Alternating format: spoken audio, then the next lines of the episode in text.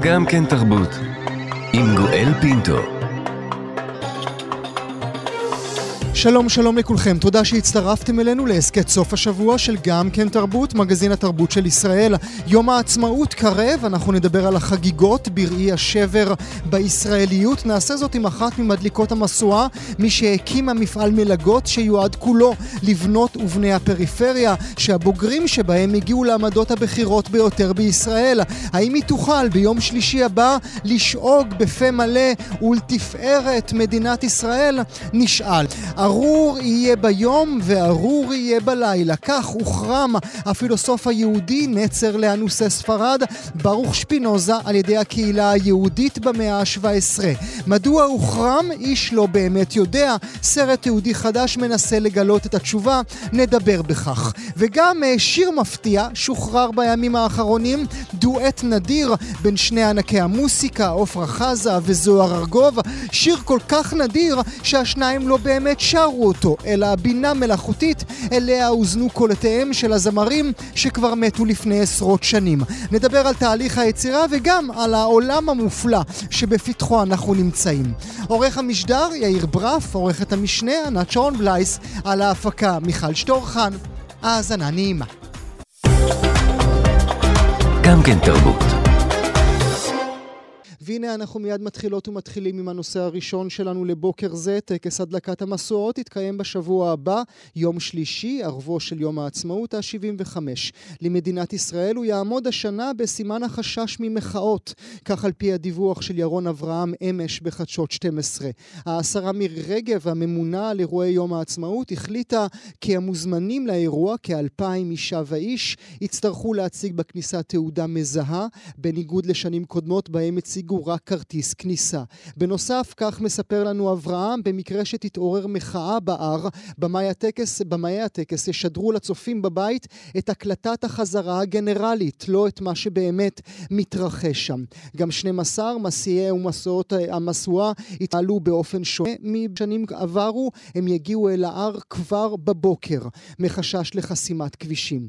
כאמור, השרה רגב, באיחור מהרגיל, הכריזה השבוע על מסיעי המשואות, ביניהם אביגדור קהלני, מפקד יחידת דובדבן, השחקן שלום אסיאג, מאמן הכדורגל, אה, הכדורסל דויד בלאט, וכן נינה אבידר ויינר, מי שיחד עם בני משפחת ספרא הקימה עוד בסוף שנות ה-70 את קרן אייסף. קרן שבזכותה אלפי צעירות וצעירים בישראל, ברובם כאלה שהוריהם עלו לישראל ממדינות ערב, מימשו את פוטנציאל הרוח שבהם.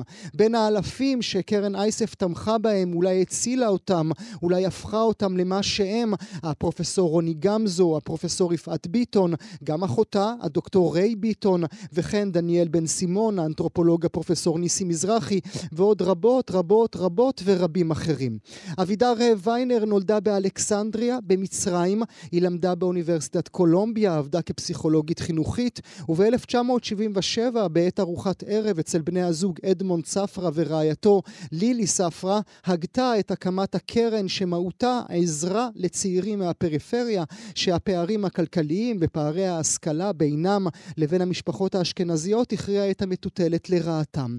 אני שמח לארח הבוקר את מסיעת המסוע, הגברת נינה אבידר ויינר, מייסדת שותפה ויושבת ראש הכבוד של הקרן הבינלאומית לחינוך אייסף. בוקר טוב לך.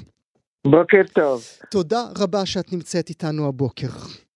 תודה לכם שאתם באמת הסברתם, עכשיו הסברת הרבה מאוד על uh, מה בדיוק אני עושה וכל התענוג וכל הכבוד וכל הזכות שאני מרגישה שבאמת uh, קרן אייסף עשתה הבדל uh, בחברה הישראלית. אנחנו לא נדבר לא על כל זה כמובן. ספרי לי קודם עד כמה התרגשת כשקיבלת את הטלפון.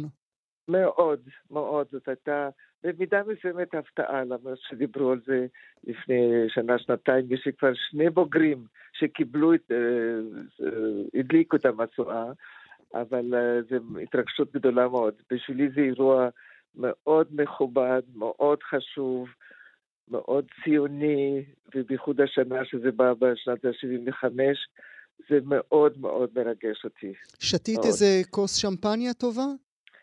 יין, כוס יין. היה, בכל אופן, בלב שלי ובראש שלי, שתיתי שמפניה. את תרגישי בנוח ביום שלישי לצעוק בקול רם ולתפארת מדינת ישראל? בהחלט, בהחלט. אני ממשיכה לחשוב, אני עליתי ארצה לפני שלוש שנים מאמריקה, אה, חייתי באמריקה חמישים שנה, וכל הזמן עבדתי, ליבי היה כאן כל הזמן. הגוף היה שם והלב היה פה. Uh, למרות שהיה לי בעל אמריקאי נחמד וחיים מעניינים מאוד. Uh, בכל אופן, אני חושבת שהמדינה הזו נבנתה על ניסים. אני חושבת שרוב, כל האוכלוסייה נהדרת.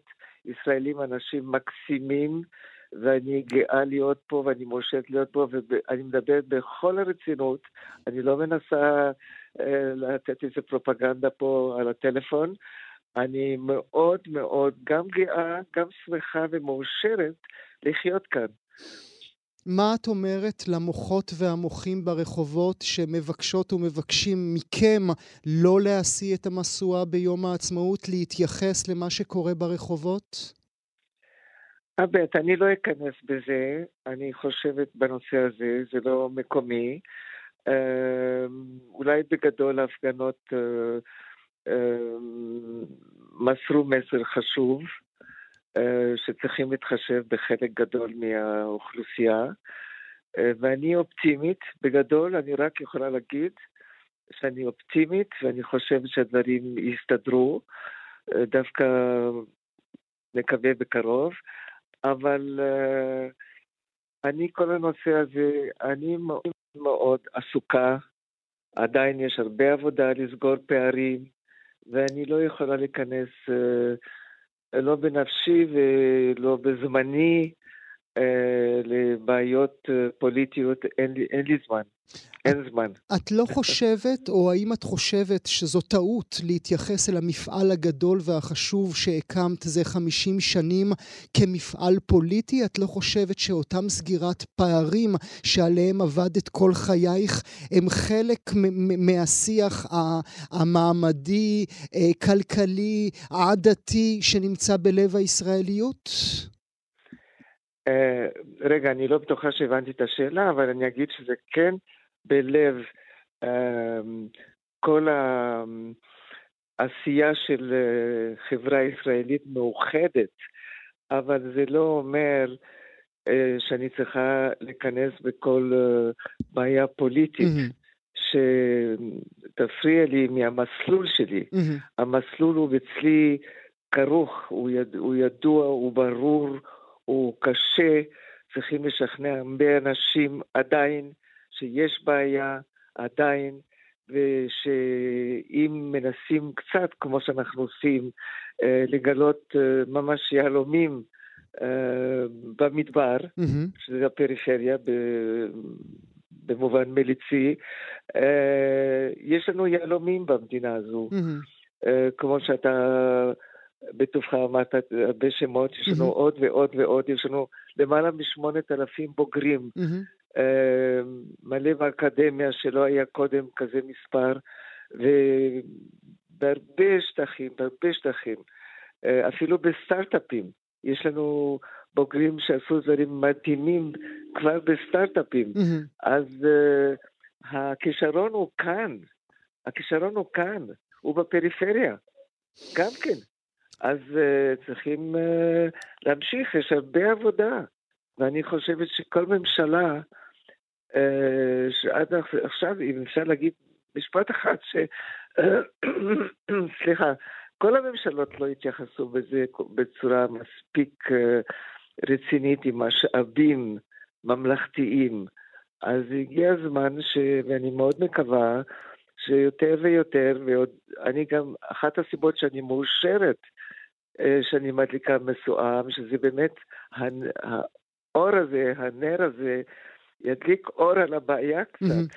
אבל, ש... אבל דווקא בדברים האלה שאת אומרת עכשיו, אם את מרשה לי, כן. אנחנו, כל מי שקורא את הנתונים לא יכול להתעלם מהבעיה. הבעיה היא שאנשים לא קוראים את הנתונים, כן? גם נתוני הלמ"ס מלמדים אותנו שעד היום, גם בדור שלישי, עדיין יש פערים מאוד גדולים אה, אה, אה, בפריפריה הישראלית, ובוודאי אצל אה, בני, אה, בני אה, אה, ספרד. אבל דווקא בשאלה הזאת, הרי אתם נכנסתם איפה שהמדינה ויתרה. שפכתם כסף, שפכתם נכון. משאבים, אה, אה, עבדתם כמו חמורים, ועכשיו המדינה מתעדרת בך אה, ו- ו- ואומרת, הנה, זו ישראל היפה שלנו. את לא חשה איזה תחושת צער, איזה תחושת צביעות על כך שהמדינה אה, אה, משתמשת בעבודה הקשה שלך ושל משפחת ספרא, בזמן שהיא זו שהייתה צריכה לעשות את זה?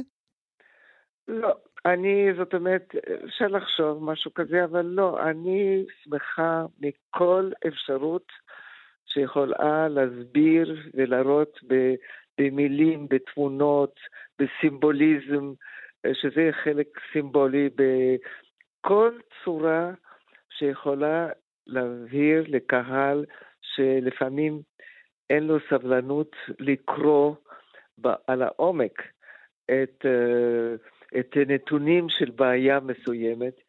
פה אולי הם ישמעו קצת יותר, הם יראו קצת יותר. לא, אני... אה, שישתמשו בי, בי, זה בסדר, mm-hmm. זה בסדר. Mm-hmm. מפני שזה רק מדבר, מדברים על, על מה שקרה, על מה שאנחנו עושים, על מה שאייסף הצליח לעשות. Mm-hmm. אז זה הכל פוזיטיבי. את מבינה מדוע הבעיה עדיין קיימת? או לחילופין, האם היית מדמיינת אז בסנו, בסוף שנות ה-70 שיעברו 50 שנים ועדיין יהיו פערים חברתיים כאלה גדולים בציבוריות הישראלית? הבט, אני לא רוצה, אני יכולה להיכנס בפילוסופיה לרגע. אה, אנשים לא אוהבים אנשים שלא דומים להם. אני פסיכולוגית, אה, וזאת בעיה. אה, ספרדים לא דומים לאשכנזים, אבל אה, אתיופים לא דומים לאשכנזים גם כן, או רוסים, או וואטאבר.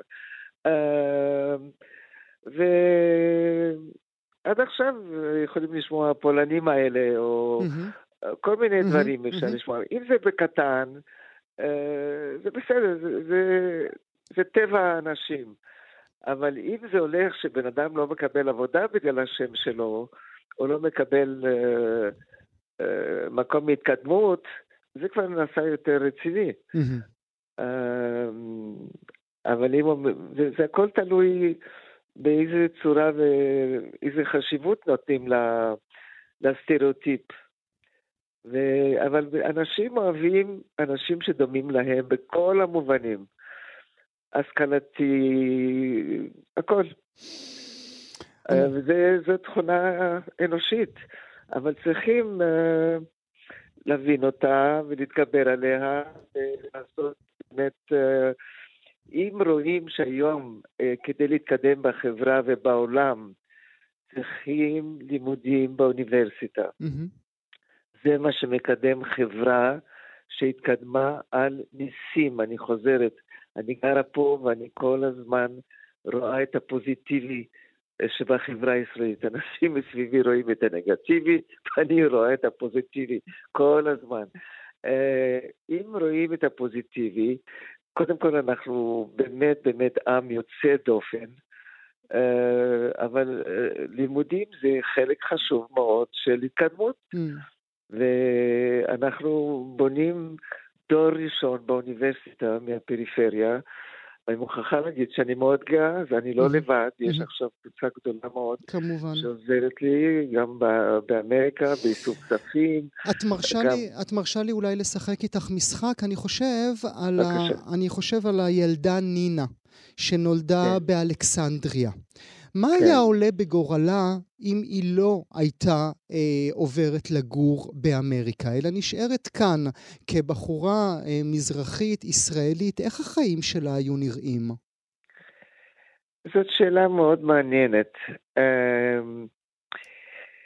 אה, קשה לדעת, שמזל משחק אה, תפקיד גדול מאוד מאוד בחיים, לכולנו. אני הייתי, בכל זאת, בכל זאת, קיבלתי חינוך, uh, מה שהייתי קוראת אירופאי, ולא, זאת אומרת, uh, הסגנון שרקדתי בלט בגיל חמש וניגנתי כינור 24 שנים או משהו כזה, uh, אז זה לא היה בדיוק, זה היה יותר אירופאי. Mm-hmm. ודיברנו הרבה שפות, אבל זה עשר שפות מצוין, לכתוב ולקרוא. אימא שלי הייתה, היו לה ערכים בלתי רגילים, יהודים, היא נולדה בראשון ממשפחת פאפו. Mm-hmm. אימא שלי גמרה מחזור ראשון גימנסיה הרצליה. במשפחה שלה זה רבי אליעזר פאפו. שאלה שלך היא קשה. הייתי לומדת, אני מקווה, אה, אם הייתי נשארת כאן, והייתי עובדת במשהו בעבודה סוציאלית, אה, במשהו, הייתי עובדת בעבודה סוציאלית במשהו. אה, לא יודעת, הייתי יכולה להצליח אחד על אחד, אבל מפני שאני באמת מבינה אנשים ומעוניינת באנשים, mm-hmm. אני מעוניינת אחד על אחד. אני דיברתי עם מאות, בצורה ככה ידידותית, אה, יש לי ידידים, יש לי ידידים, יש לי פרטנרים, הבוגרים שלי הם ידידים שלי. עוד מעט הם המורים שלי, באמת. אני בת 90, אבל אני... זהו, צריך לומר, את ממש מקבלת את, אה, את הכבוד הזה כמתנת יום הולדת, את עוד רגע חוגגת את יום הולדתך נכון. ה-90. אני רוצה ברשותך לצרף לשיחה שלנו שתי נשים. שתיהן זכו למלגות מקרן אייסף, שתיהן אה. הגיעו לעמדות בכירות בציבוריות הישראלית, שתיהן איתנו ושתיהן רוצות גם לברך אותך וגם לומר לך תודה. שלום לחברת הכנסת, עורכת הדין מירב בן ארי, שלום מירב. שלום, אהלן, בוקר טוב, נינה. שלום מירב, מה שלומך? יופי לשמוע את הקול שלך. יופי לשמוע אותך. ונצרף גם לשיחה את ראשת מועצת ירוחם, טל אוחנה. שלום טל. בוקר טוב לכולם. שלום טל, אני צריכה לבוא לירוחם עוד פעם ולראות מה עשית שם, דברים נפלאים, ויש לי בוגרים שם. יש לי בוגרים שם. מירב, אני רוצה... היא עשתה דברים מדהימים כאן. אני, אני רוצה, מירב, שתאמרי לנו מה זה אייסף בשבילך, ואולי אפילו לשחק גם איתך בדלתות uh, מסתובבות, ולשאול מה היה קורה איתך, מירב בן ארי, לולא אייסף. תראה, קודם כל, אני חושבת שהרבה בזכות מה שאני היום, זה בזכות uh, קרן אייסף ונינה. חושבת שבסוף... Uh, כשהגעתי ללמוד בבינתחומי, אה, לא הייתי מסוגלת לעשות את זה לבד. ובלי המלגה באמת שליוותה אותי לאורך אה, כל התואר, אה, לא הייתי בכלל מגיעה למקום הזה, כי הקושי הכלכלי הוא ממש ישב עליי בצורה משמעותית, הגעתי ממשפחה חד-הורית בנתניה, עבדתי גם, צריך לזכור שעם המלגה גם אתה כל הזמן עובד ומתנדב, mm-hmm. כי הרי המהות של אייסף זה לא רק לקבל כסף, זה גם להחזיר. להעביר הלאה, כן. בדיוק, אז, אז אני גם התנדבתי במועדונית מתבגרים של אה, חבר'ה צעירים ב, בסיכון בהרצליה, ובזכות אייסף, תחשוב, בוא נסגור לך את המעגל בצורה הרבה יותר משמעותית, כי אני התנדבתי עם המועדונית מתבגרים, ושנים אחר כך הקמתי מרכז הנוער בסיכון, מרכז התנדבו אצלי סטודנטים של קרן אייסף. Hmm. אז אה, זה המהות שלי, אתה יודע, מתוך התחום של נוער בסיכון הגעתי לנושא החברתי, להיות חברת מועצה, להיות חברת כנסת. אז אה, אני חושבת שזה... את, את מדמיינת... מירב הייתה פעילה מאז שאני זוכרת. נכון. באמצע הלימודים הייתה נכון. פעילה.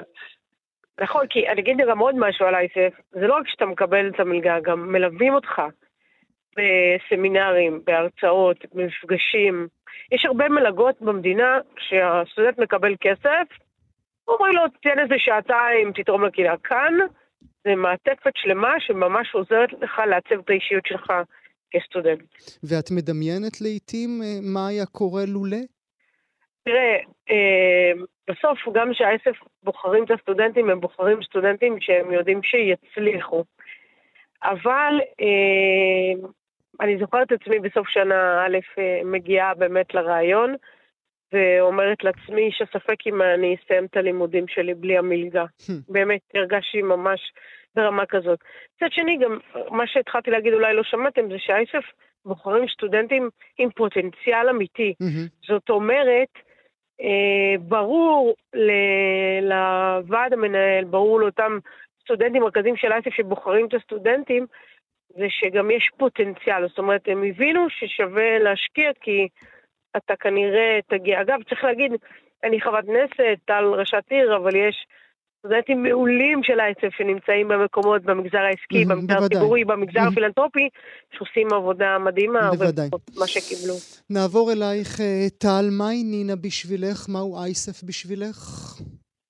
האמת אה, שהסיפור שלי עם אייסף מתחיל אה, עוד הרבה קודם, אני ילדת אייסף, זה מושג כזה אה, שבעצם אי שם בשנת 2001 כשהייתי בתיכון המקומי בירוחם הייתה לנו אה, תוכנית אה, של חונכות, הגיעו סטודנטים מאוניברסיטת באר שבע במימון של חברת מוטורולה ולימדו אותנו מתמטיקה, היינו ממש מספר ילדים אה, די מצומצם שלמד לחמש יחידות אה, במתמטיקה ובכל יום שישי היינו נפגשים עם הסטודנטים ומעבר לחונכות הזאת שהשאירה את הידע שלנו, נחשפנו למודל, מודל של בני הפריפריה שנמצאים באקדמיה, בטח באקדמיה המדעית יותר, טכנולוגית, אז שם מתחיל אה, המסע שלי, בהמשך הגעתי למכללת עמק יזרעאל, הייתי במסלול המצוינים, אה, ופתאום שמעתי את השם אייסף, ואמרתי זה מוכר לי מאיפשהו, אה, וכך התגלגלתי. אני מרגישה שהדבר המשמעותי שקרה לי, גם בתואר הראשון וגם בתואר השני, יותר מהתמיכה הכלכלית, אני חייבת לומר שהייתה חשובה, זאת ההזדמנות למלא תפקידים. בעצם המערך של אייסף נותן אפשרות אה, לכל מיני סטודנטים, אה, כמו שמירב אמרה, שיש להם פוטנציאל ואולי רוצים גם למלא תפקידים בתוך הארגון. וכך בגיל מאוד מאוד מאוד צעיר זכיתי למלא תפקידים ניהוליים עם הרבה מאוד אחריות והרבה מאוד משמעות. והדבר הזה בסוף מעצב את מי שאתה. אתה Mhm. אוסף את אבני הדרך האלו זו אחר זו ומנסה לחלום חלומות גדולים יותר על עצמך. לאייסף יש השפעה מאוד מאוד גדולה על הדבר הזה. כשרציתי ליזום כל מיני תוכניות בתוך הארגון, תמיד היה קשב, תמיד הייתה הערכה, מילים טובות, קידמו אותי ככה מאוד מאוד מהר, אבל אני חוזרת לרעיון ביסודו. בסוף משפח, משפחת ספרא ונינה, שהכל בחזונה ובביצועה, אמרה, יש בתוך הפריפריה הישראלית, בתוך עיירות הפיתוח והשכונות, המצוקה, גדלים צעירים וצעירות שיש להם את כל מה שהם צריכים כדי להצליח. חסרה להם תמיכה כלכלית, חסרה להם דחיפה ואיזושהי מעטפת אה, שתמצה את הפוטנציאל הזה, אז אני זכיתי לו אנשים אחרים בירוחם ובמקומות אחרים, ואני כל כך מתרגשת מהרעיון הזה, כי להחזיק יוזמה פילנטרופית כל כך הרבה שנים, מהמם. בתור מי שעבדה בשדה הזה, זה כמעט בלתי אפשרי. בלתי אפשרי. בלתי ו- אפשרי. ובגלל שהמודל הזה הוכיח את האימפקט שלו בעולם, הוא רכש את אמונם, כמובן של משפחת ספרא, אבל גם של תורמים אחרים, מוסדיים אפילו, מבחינת המדינה, אה, והצליח להעמיד כל כך הרבה בוגרים ובוגרות. הזכות של נינה היא הכבוד שלנו, מבחינתנו, זה שהיא תעמוד בהר הרצל ותשיא את המשואה הזו בערב יום העצמאות ה-75 למדינת ישראל. זו הזכות והכבוד של כולנו, אנחנו מעריכים אותה, אוהבים אותה, מאחלים לה בריאות איתנה ועוד הרבה שנים של עשייה. בעיקר מודים לה. את יודעת, אה, מירב, חברת הכנסת אה, בן ארי, אני שומע את טל אוחנה מדברת אה, נפלא כהרגלה, אבל זה גם מוציא, מוציא מן הדעת, צריך לומר את האמת, ו- ושוחחתי על זה קודם עם הגברת נינה אבידר ויינר. זה לא התפקיד שלה, זה לא התפקיד של אייסף לעשות את הדברים האלה, להציל את כל, את כל המרב בן אריות של העולם. תראה, אה, המצב היום במדינת ישראל, שבלי גורמי פילנטרופיה, בעצם אה, משרד הרווחה, משרד החינוך, הרבה משרדים אה, חברתיים, לא מתקיימים.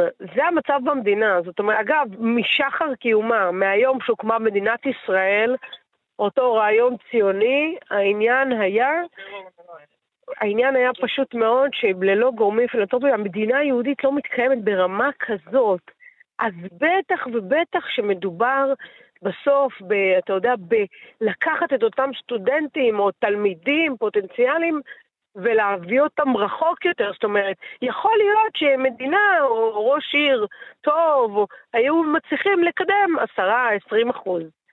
היכולת של פילנטרופים לבוא, להגיד, אני רוצה להשקיע, זה מעניין אותי.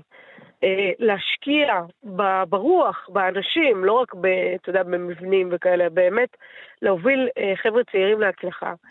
היא, היא הבסיס של המדינה הזאת. אני יודעת שבעולם אוטופי, mm-hmm. תקציב המדינה mm-hmm. הוא זה שאמור אה, להחזיק כאן את, את, את, מה שנקרא, את המשרדים החברתיים. אבל זה לא קורה. אגב, גם לא רק משרד חברתי, גם משרד הביטחון. חיילי צה"ל שנים על גורמים פילנטרופיים. נכון שבעולם אוטופי זה היה אמור לקרות, אבל במדינה שבה אנו חיים, גורמים, אגב, גם מוניציפליים, גם משרדים, היום לא מסוגלים להתנהל ללא סיוע של uh, הפילנטרופיה. אגב, רובה מחו"ל, צריך כמובן, לומר, כן. גם מהארץ, אבל בהחלט חשובה. ונינה מובילה את זה. ולתפארת מדינת ישראל. אני רוצה להודות ממש. לכם, אה, חברת הכנסת אה, מירב בן ארי וראשת מועצת ירוחם טל אוחנה. תודה שעליתם על הקו. תודה, ותודה לנינה, ובהצלחה. תודה רבה לכם. נינה, תודה לכולכם. אני רוצה כן. להישאר איתך עוד רגע קט, ברשותך. נדמה לי משהו מהדברים של טל אוחנה תפס, תפסו אותי, והיא דיברה במונחים של החלום חלום. ונדמה לי שאולי זה לב הבעיה, שיותר מדי רבות ורבים בני ובנות הפריפריה לא מעיזים אפילו לחלום את החלום. נכון, נכון, נכון. ואני רוצה להגיד לך דבר עוד יותר עצוב. אנחנו לא, מס, אה, לא מצליחים לקבל את כל המוכשרים שניגשים אלינו ומבקשים אה, מלגה. אנחנו צריכים, אנחנו, לא יודעת, אה, אני פוחדת להגיד מה שאני חושבת, אבל אנחנו לא יכולים לקבל יותר מ... לא יודעת, אולי שליש מאלה ש... mm-hmm. שמבקשים מלגה, וזה כואב הלב. את יודעת כמה כסף הוצאתם בחמישים השנים האחרונות? יש מספר, אני יכולה להגיד לך, ואני לא טובה במתמטיקה, יש מישהו על ידי שאולי הוא יוכל. אנחנו פחות או יותר זה בין שלושה לארבעה מיליון לשנה, אז נגיד שלושה מיליון וחצי ל-46 שנה, או נגיד ל... 40, 40, 150 200. בין 150 ל-200 מיליון. דולרים. כן. היה, היה מישהו מבין כל הבוגרות והבוגרים שנגע בך במיוחד? אוי, כל כך הרבה, כמעט כל אחד. המון, המון, המון, המון. אני... בלי סוף, בלי סוף, בלי סוף, בלי סוף. אה, אני לא רוצה... אה, כן, אני אגיד לך, באמת בלי סוף, אבל היה בחור אחד, אנחנו נותנים תואר ראשון, שני ושלישי, פה בארץ, 400 לשנה, וזה באמת, הם מקבלים את כל תשומת הלב בשלושת התארים.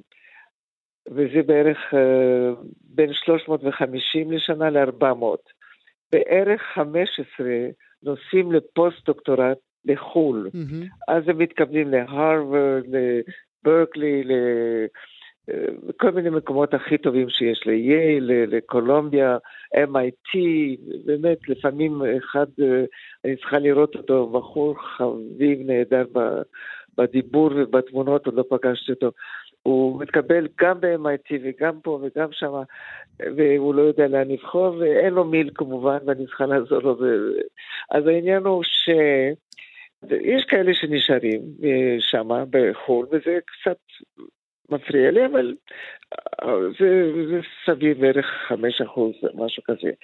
להרבה מהם נשארים ומצליחים ומחזירים כסף לאייסף. אפילו יש לנו שניים שבוועד של, בוועד הראשי של אמריקה מאוד מאוד הצליחו.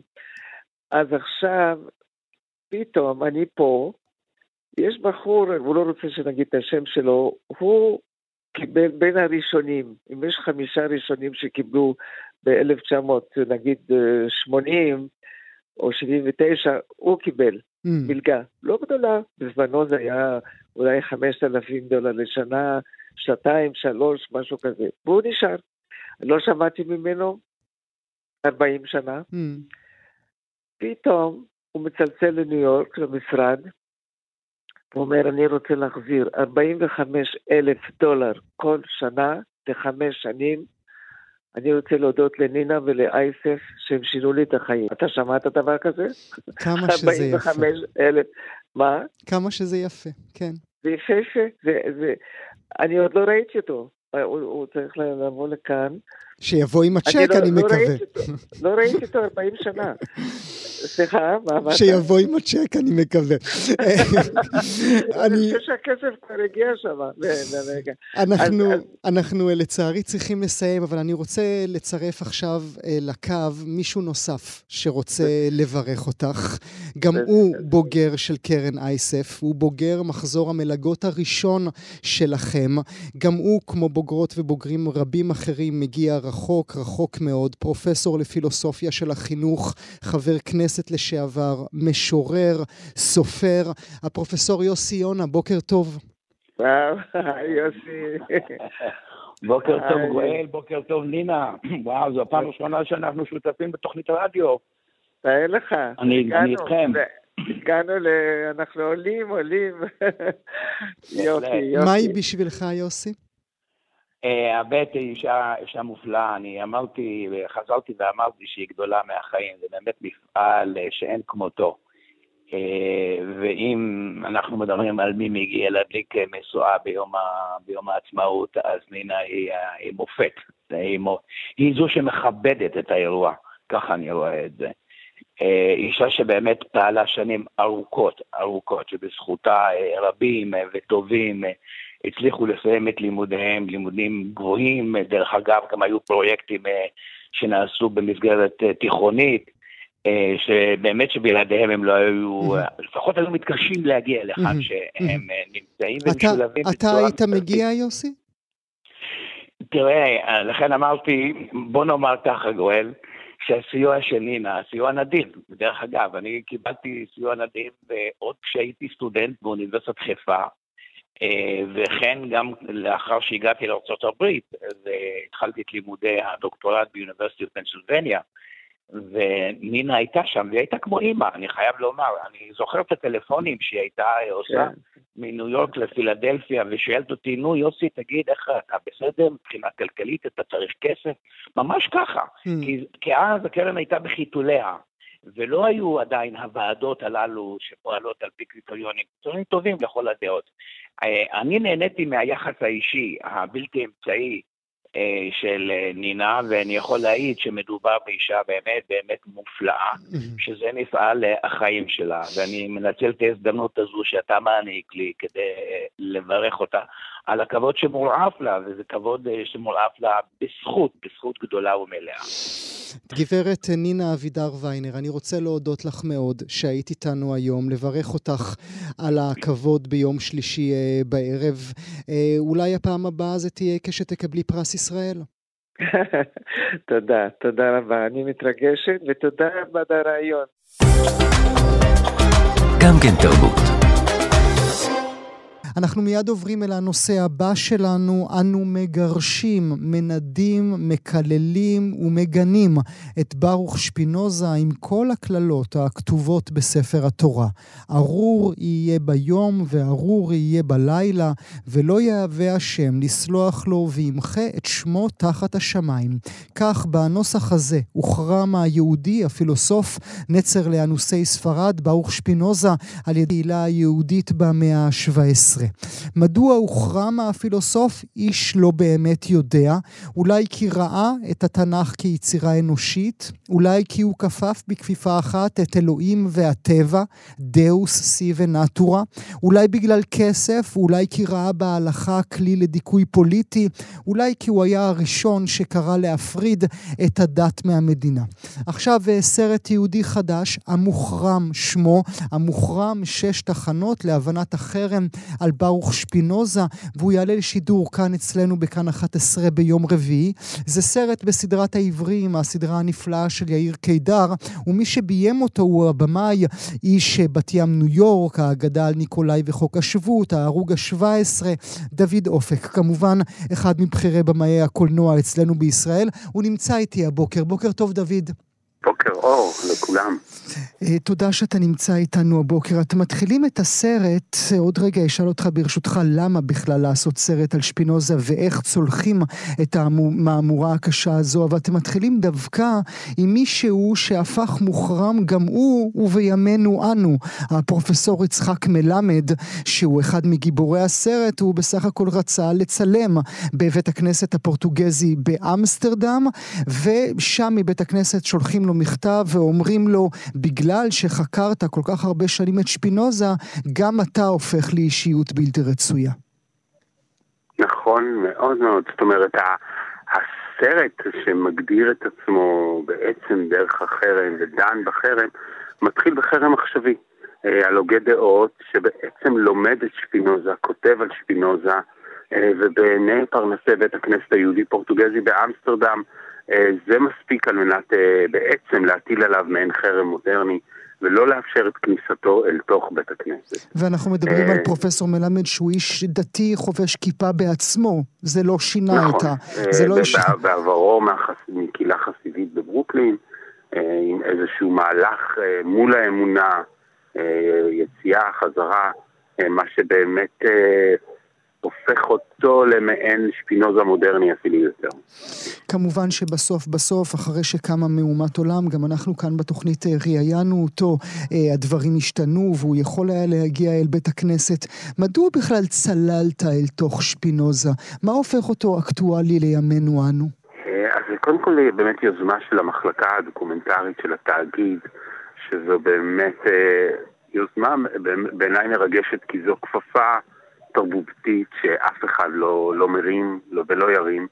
אה, הרעיון של העונה הזו של העבריים אה, היה לקחת שלושה הוגי דעות יהודים, אבל שהגותם השפיעה ושינתה את המחשבה האנושית בכללותה. ונבחרו שלושה, הסרט הזה על שפינוזה, שיוקרן השבוע, סרט על מרק שיוקרן בדוק אביב הקרוב, ובטח תתייחסו אליו לקראת דוק אביב, וסרט על פרויד שעדיין בשלבי עשייה. Mm. אמ, והבמאי יאיר קידר, אה, זה המפיק, אה, פנה אליי ובעצם אה, ניסה לעניין אותי באחד מהשלושה. Mm. ברמה של תבחר? מי שתרצה, כן. כן. ואני בחרתי בשפינוזה, אתה יודע, למדתי פילוסופיה, עשיתי עבודת גמר בפילוסופיה, והכרתי את הגותו, אבל אף פעם לא באמת לעומק. וזה היה נראה לי, אתה יודע, מהסוג הדברים המרגשים האלה שקורים לבמאים דוקומנטריים, האפשרות לצלול לתוך ביוגרפיה וחיים של אדם אחר. עדיין לא ידענו איך להנגיש אותם, זה היה נושא לדיון וציור מוחות, אבל באמת עניין אותי, וגם הרגשתי רלוונטיות, מה שבאמת הלך ותפח לאורך הצילומים, רלוונטיות מאוד גדולה בין, בין ההגות שלו לבין חיינו אנו היום. ואתה יכול uh, לומר מהו באמת אותו חיבור לימינו אנו? כן, אני חושב שבשני מקומות uh, עיקריים שגם הסרט uh, מצביע עליהם, אחד באמת ה... תפיסתו את המדינה, את המדינה הנכונה, האופטימלית, את מקומה של הדת בתוך המדינה, hmm. אה, בתפיסתו את האמונה הדתית, אה, בהגדרה שלו האישית את הגאולה. אה, בכל המקומות האלה, בעצם ההגות שלו, לא רק שהיא באמת שינתה את החשיבה האנושית, הובילה ממנו הקו הישיר אליו, ממנו אל הנאורות ואל המהפכה הצרפתית והאמריקאית, אה, אלא באמת מאוד רלוונטיים להיום, גם בישראל, אבל גם בארצות הברית שנאסרות הפלות אה, מטעמים דתיים. הוא לגמרי היה מהראשונים שדיברו על הלכה ככלי לדיכוי פוליטי. נכון, ואמרנו שצריך להפריד דת מדינה, אה, ובאמת האמינו שספר התנ"ך נכתב בידי בני אדם למטרותיהם הם, וניסה להגדיר את המטרות האלה, מה שהפך את ה... את, הת... את התורה שלו לרדיקלית מאוד.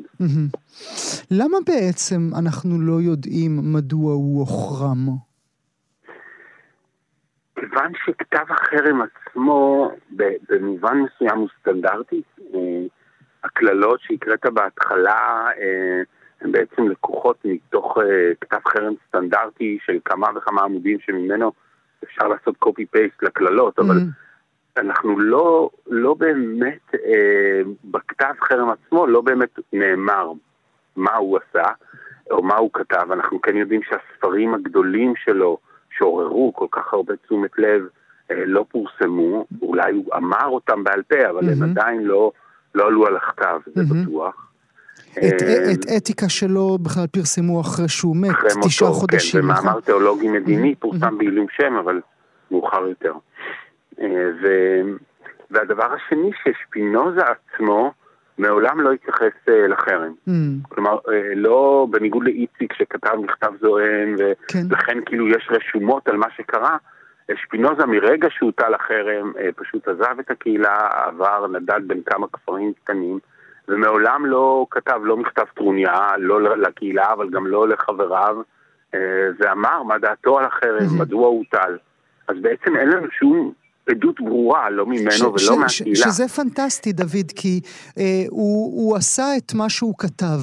במובן הזה שהוא לא התלונן על החרם, כי הוא תמיד האמין שהדברים קורים כי כך הם היו צריכים לקרות. נכון, נכון, הוא בעצם חי באופן שפינוזיסטי. כן. אה, מה שאי אפשר להגיד על אנגלס. כן, כן. כשהוא עמד במבחן, הוא עמד במילים שלו. אכן, נכון. זאת אומרת, הוא בעצם כי הבין את ההכרח שהוא היה צריך לצאת נגד הקהילה, הבין את ההכרח שבגללו הוטל עליו חרם ולא התמרמר עליו, ובעצם השקיע את עצמו במה שקרוי מימוש העצמי, המימוש האני שלו, ופרסם כתבים ששינו את העולם. יש אה, רגעים מעבר באמת ליכולת שלכם והדרך בה אתם מסבירים את ההגות של שפינוזה בסרט עצמו, יש גם קטעים אנקדוטיאליים נפלאים. מסכת המוות של שפינוזה מופיעה אצלכם בסרט, שלא ידענו בכלל שהיא קיימת. נכון. יש לסרט כמה וכמה בעצם תגליות שנובעות בכך שבעצם הגיבור שמוביל את הסרט, איציק מלמד, בעצם כותב ביוגרפיה. אה, עורך מסע ביוגרפי לצורך הכתיבה, הביוגרפיה תצא בקרוב בהוצאת שזר, אה, והוא מגלה כמה וכמה תגליות. אחת מהן היא מסכת המוות ששכבה בארגז במשך אה, כמעט מאה שנה באוניברסיטת קולומביה, ובגלל הקורונה פתחו סוף סוף ארגזים שמעולם לא נפתחו והתגלתה, מצאו את הזמן לכך. והעובדה ששמו נמחק מרשימת התלמידים במסמך שכוח אל בעיריית אמסטרדם. מישהו מתישהו לאורך מאות השנים טרח להתגנב, למצוא את הרשומה ולמחוק את שמו של שפינוזה. רשימת אה, תלמידים של בית הספר תלמוד תורה בו שפינוזה כן, כן. הילד כן, למד, זה פנטסטי, פשוט מחוק. מחוק, נמחק. אה, והאלמנט הזה של המחיקה הפך להיות אלמנט גרפי מוביל, שמעתי על ארז גביש שהלך יחד איתו. אה, מקום קבורתו המדויק של שפינוזה בכנסייה. אה, הוא נקבר מתחת לאבן מספר 168 בקבר המונים של שבעה אנשים, שבעצם לא היה לו מספיק כסף לקנות את הקבורה, אה, שכרו את זה עבורו, בעל הבית שלו. עוד כל מיני מסמכים כאלה אנקדוטיאליים ש... שמאירים אור אה, על חייו ומותו. אנחנו אה, לצערי אה, קצרים בזמן ולכן לא אספיק לדבר איתך על עניין העבדים הקבורים שם אה, בבית הכנסת, נכון. ל, לא, בבית, העלמין ליד קברים של יהודים. זה באמת פרק פנטסטי. נדמה, דמיינת מה הוא היה אומר אילו היה חי בינינו היום, שפינוזה? כן, אתה יודע, הסרט עשה הרבה... הוא קרן בפני קהלים מלאים, זה היה מדהים, כמות האנשים והאנרגיה. שהם באו והרצון שלהם להישאר אחרי ההקרנה, והשאלה הזאת אה, מתוקף אה, צוק העיתים חוזרת, אה, מה הוא היה עושה, איך הוא היה מגיב היום. קרה לשפינוזה מקרה דומה, זאת אומרת, פחות או יותר, המצנט שלו, יאן דויט, שהוא היה בעצם אציל, משכיל, ליברלי יותר, נרצח בידי ההמון, השלטון חזר לידי אנשי דת וביום הרצח עצמו שפינוזה יצא מול ההמון הזוהם, כך מספרים, עם שלט שעליו היה כתוב ברברים. אה, אז אם אפשר לגזור מההתנהגות הזו אל היום, אז בעצם אה, שפינוזה היה בקפלן. Hmm, שפינוזה היה בקפלן, מעניין היה לראות את זה. נאמר לכם שוב, מאזינות ומאזינים, המוחרם, שש תחנות להבנת החרם על ברוך שפינוזה, ביום רביעי הקרוב אצלנו בכאן 11. דוד אופק, לעונג רב, תודה שהיית איתי הבוקר. תודה רבה. גם כן תרבות. והנה, אנחנו מיד עוברים אל הנושא הראשון שלנו לשעה זו, ותחילה האזינו לצלילים הבאים.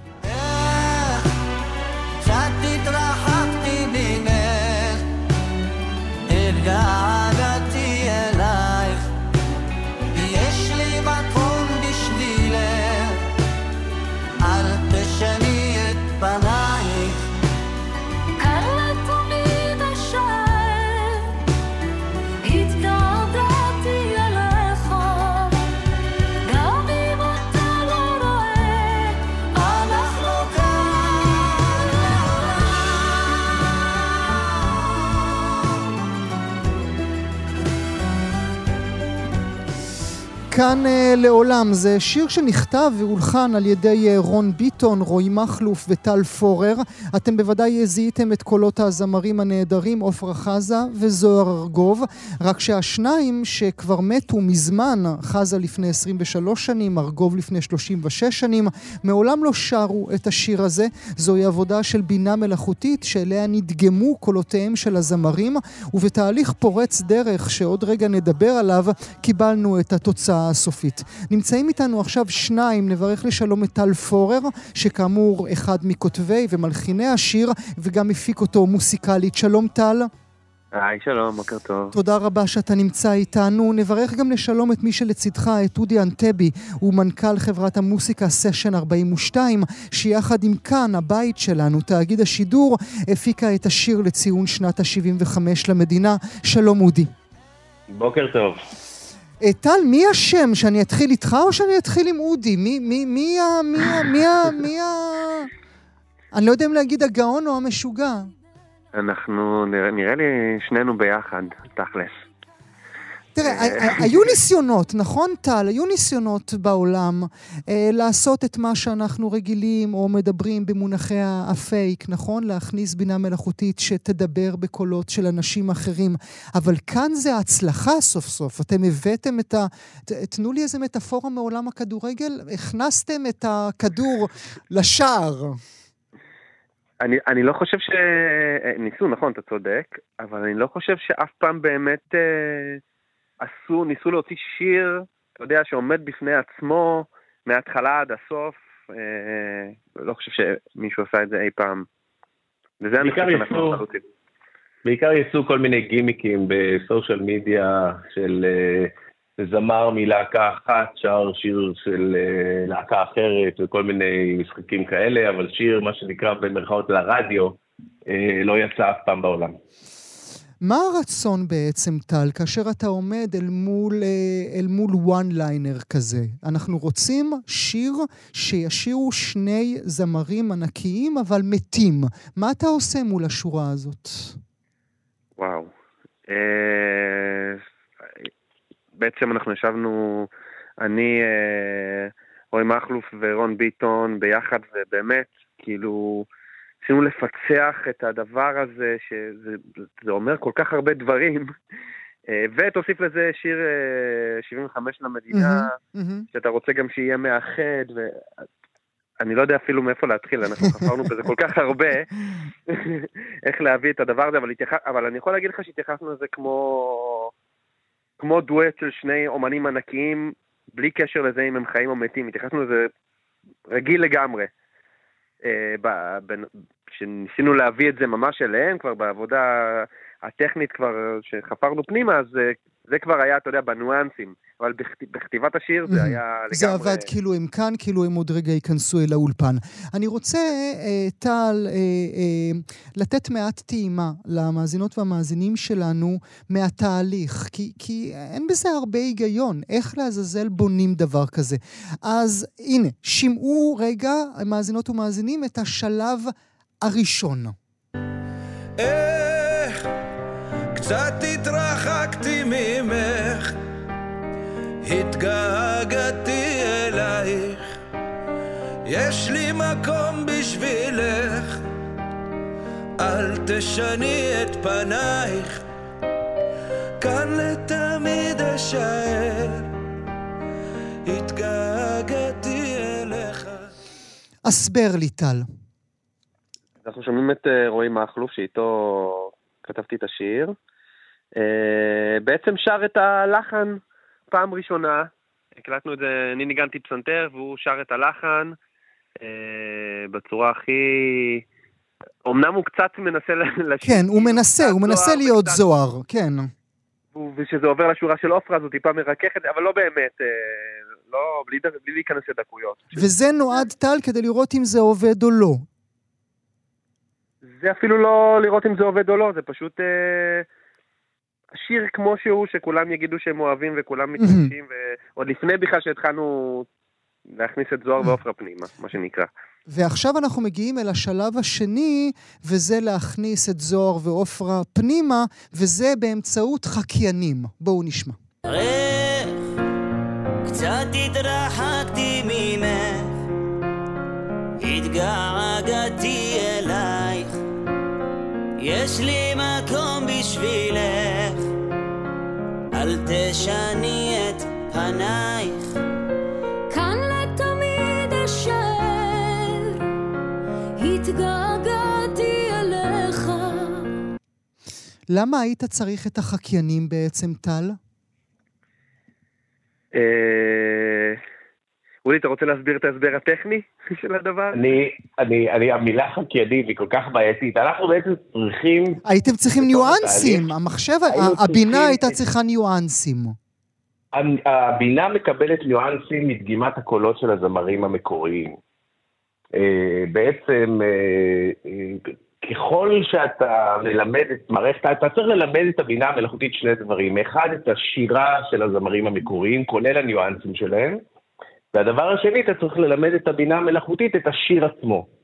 עכשיו, אתה יכול לשיר אותו פלט לגמרי, ברמה הבסיסית ביותר, ועדיין יתקבלו הניואנסים של זוהר ועופרה, מהמם, כי זה מה שדגמנו. מהמם. אבל ככל שאתה נותן לזה קצת יותר קרבה לדרך שבה הם היו שרים את זה, הטכנולוגיה מתקשה פחות, נקרא לזה ככה. זהו, כי זה מה שחסר לי, אודי, אולי תעזור לי ברשותך. הרי בסך הכל אנחנו מדברים על בינה, אה, אה, אני מקווה שאני לא אשמע לכם מטומטם מדי, חצי מטומטם. הבינה מקבלת מכם עשרות שעות של עופרה וזוהר שרים באמת את כל השירים שלהם שאנחנו מכירים או לא מכירים. עד עכשיו אני צודק? צודק. צודק. אוקיי, אז למה אני צריך את החקיין? למה המכונה צריכה את החקיין? המילה חקיין היא מאוד בעייתית, זה לא, אנחנו לא מנסים לחקות אותם. אוקיי, אנחנו- למה צריך את הכלי האנושי? בגלל שבסופו של דבר המכונה איכשהו צריכה ללמוד את המלודיה של השיר, היא לא יודעת מה אה, לשיר. מה אה. להחזיר חזרה. אה. זה שיר חדש לחלוטין, אנחנו עכשיו צריכים להגיד לה, הנה, הנה השיר, ככה שרים אותו, זה הקצב, זה המלודיה, זה הגובה, זה הטון, זה כל הדברים האלה. ואז על זה אפשר להלביש כבר את אה, זוהר ועופרה, כי אין, אין, אין שירה יש מאין. אמ, אתה יודע מה זה. אתה יודע מה זה אומר לי? עוד שנייה ברשותך, טל, אתה יודע מה זה אומר לי? שכל הפחד הזה שמפחדים מהבינה המלאכותית הוא פחד ריק, כי בלעדינו, בלי הטל פוררים של העולם, ובלעדיך, אודי, היא לא יודעת לעשות כלום. היא צריכה שיאכילו אותה הכל עם כפית. אה, היום כן, אה, מה שהעתיד אה, מביא זה דברים יכול להיות יותר מתקדמות. זאת אומרת, באופן עקרוני אפשר לתת תווים אה, ולקבל בחזרה אה, שירה מקורית, אבל אנחנו עדיין לא שם. אבל רגע, רגע, אה. אני רוצה להגיד משהו על זה. בבקשה, טל. בהקשר לשאלה הקודמת, זה נכון.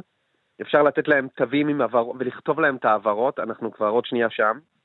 אה, אבל מה שכן הזמרים ששרו, הם נותנים, זה דבר ראשון, את הפיל האנושי, ואת ההגייה המדויקת של המילים, ואת הסלסול המדויק, אה, וזה מה שמכניס לזה בעצם את, הרגש במרכאות, או לא במרכאות, אתה לא איך אתה מסתכל על זה, ונותן לזה אנושיות. אתה מבין? מה אני מתכוון? היא, היא תמיד תצטרך את, ה, את האנושיות. גם כאשר אנחנו רואים שהבינה המלאכותית יודעת לצייר ציורים, היא עדיין נשארת על ציורים של אנשים אמיתיים, של אומנים אמיתיים. גם כשהיא יודעת לכתוב, היא נשענת על כתבים שבני אנוש כתבו. היא עוד לא... אבל אני רק תוהה אם לסיים את המשפט ב... היא עוד לא שם, או היא, או היא לא תהיה אף פעם שם. היא עוד לא שם. אוקיי, אוקיי. אנחנו אוקיי. פשוט כל כך, כל כך מ- מ- בוחנים כל הזמן את מה שקורה בשוק ורואים לאן הטכנולוגיה הולכת, וזה, וזה פשוט, אה, זה קורה בקצב מסחרר. אמ, למה אתה אוהב את זה, אודי? הסיבה שאני אוהב את זה, תראה, כשאנחנו, כשטל ואני ויתר השותפים הקמנו את אה, סשן 42, בעצם החזון היה לשלב אה, טכנולוגיה ויצירה ואומנות ביחד תחת קורת אה, גג אחת. כשהרעיון היה לאפשר שהטכנולוגיה תאפשר ליוצרים לפרוץ את כל המגבלות שיש להם היום. ומגבלה זה יכול להיות פנטזיה, להביא דואט של שני זמרים שלא איתנו, או פנטזיה יכולה להיות אה, להביא כלי נגינה שאין לנו אה, נגישות אליו מ- מאפריקה, זאת אומרת, באמת הרעיון היה ל- ל- להשתמש בטכנולוגיה לא כדי להחליף את היוצרים, אלא כדי לאפשר להם ממש ככה להשתולל עם הדמיון, ו- וככה ככה אנחנו מסתכלים על זה. אתה לא חושש שאתה במו ידיך פותח את הדלת לשליטת המכונות בעוד אה, עשור?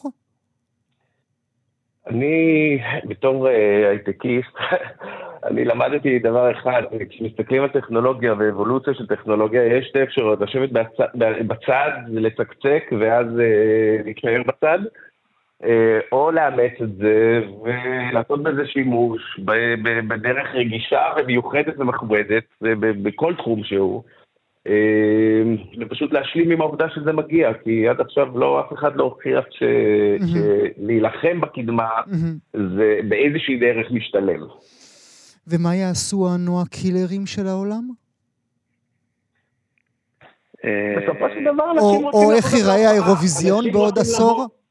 אנשים בסוף רוצים לבוא להופעה ולראות אה, בן אדם כן. שהם אה, רוצים למרות להעריך. שגם זה ראינו שאבא כבר העלו מופע שכל כולו אה, הולוגרמות.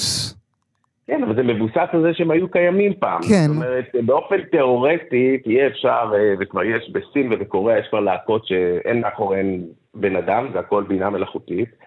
אבל בסוף, אם אתה באמת מתחבר לאמן ואתה רוצה ללכת להופעה שלו, אני חושב שזה חלק מאוד אה, מרכזי ב- ב- באהבה שלנו לתרבות ומוזיקה. Mm.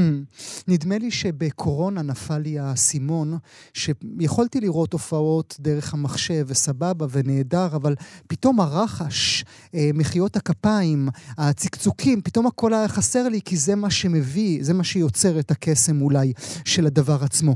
אה, טל, אני מבין שזה נעשה הכל אה, בעזרת, בתמיכת אה, המשפחות של חזה וארגו, והם בירכו על זה. גם ראיתי אחיינית שהתראיינה, נדמה לי כאן אצלנו בכאן 11, שאמרה דברים יפים, ודיברה ברגש רב. אה, מ- אה, מבאס אותך שבצלאל אלוני בריאיון ל-N12 אה, דיבר במונחים פחות נחמדים? אה, זה לא כיף, Mm. זה לא כיף, אבל אה, אני פשוט, אני, אני, אני ראיתי את התגובה של המשפחות, את התגובות של המשפחות, אה, וזה היה כל כך גורף, ודמעות בעיניים אה, אי אפשר לזייף, הם לא שחקנים. הם פשוט, ואגב, אחות של עופרה, ממש לפני שהיא נכנסה לשמוע את התוצאה- הסופית, אמרה לשני, נחשוני שלכם, Mm. אמרה לה, אם זה לא יהיה טוב, אני אגיד את זה. את לא, את לא תערכי אותי, ואני אגיד מה אני חושבת. אוקיי. וממש ככה, במילים האלה, ואתה יודע, היא... את התגובה, את התגובה, ש- זה שווה הכל, זה Mm. אז באמת, כאילו, זה שאנשים יגידו משהו, זה היה לי ברור. כן, טוב, נו, לכל אחד יש אה, דעה, וזה, בסדר גמור. כן דומה, פחות דומה, כך קיווינו, לא כך קיווינו, זה, זה פחות רלוונטי ברגע הזה. יש לך כבר חלומות, טל? אה, מה, אה, דואט של עופרה עם, אה, לא יודע, מחשבות על אה, אנשים וואו, יש אחרים? לנו כל כך הרבה דברים שאנחנו חושבים עליהם. Mm. זה פתח לנו את הראש, וואו. מלא דברים, מלא דברים. אודי, אנחנו נזכור את הרגע הזה, נכון? אנחנו נזכור את אה, אפריל 23. אנחנו לחלוטין נזכור את זה, ואני חושב שהיה רגע, כשאתה- היינו בתוך כל העשייה, זה, זה באמת פרויקט נורא מורכב, לקח לנו חודשים בלי שינה, ובאמת, אה, גם טל כל הזמן אמר, בסוף אתה פתאום, זה כמו קופסה שחורה, בסוף אתה מקבל איזושהי תוצאה, ואתה כאילו קצת אפילו בעצמך מופתע. Mm. אה, אין לי ספק שהיום הזה ייזכר, זה, זה בהחלט אה, אירוע מיוחד, אנחנו מאוד מתרגשים שיצא לנו לקחת חלק בו. טל פורר, אודי אנטבי, תודה רבה שהייתם איתנו. תודה לך, תודה רבה. תודה לך.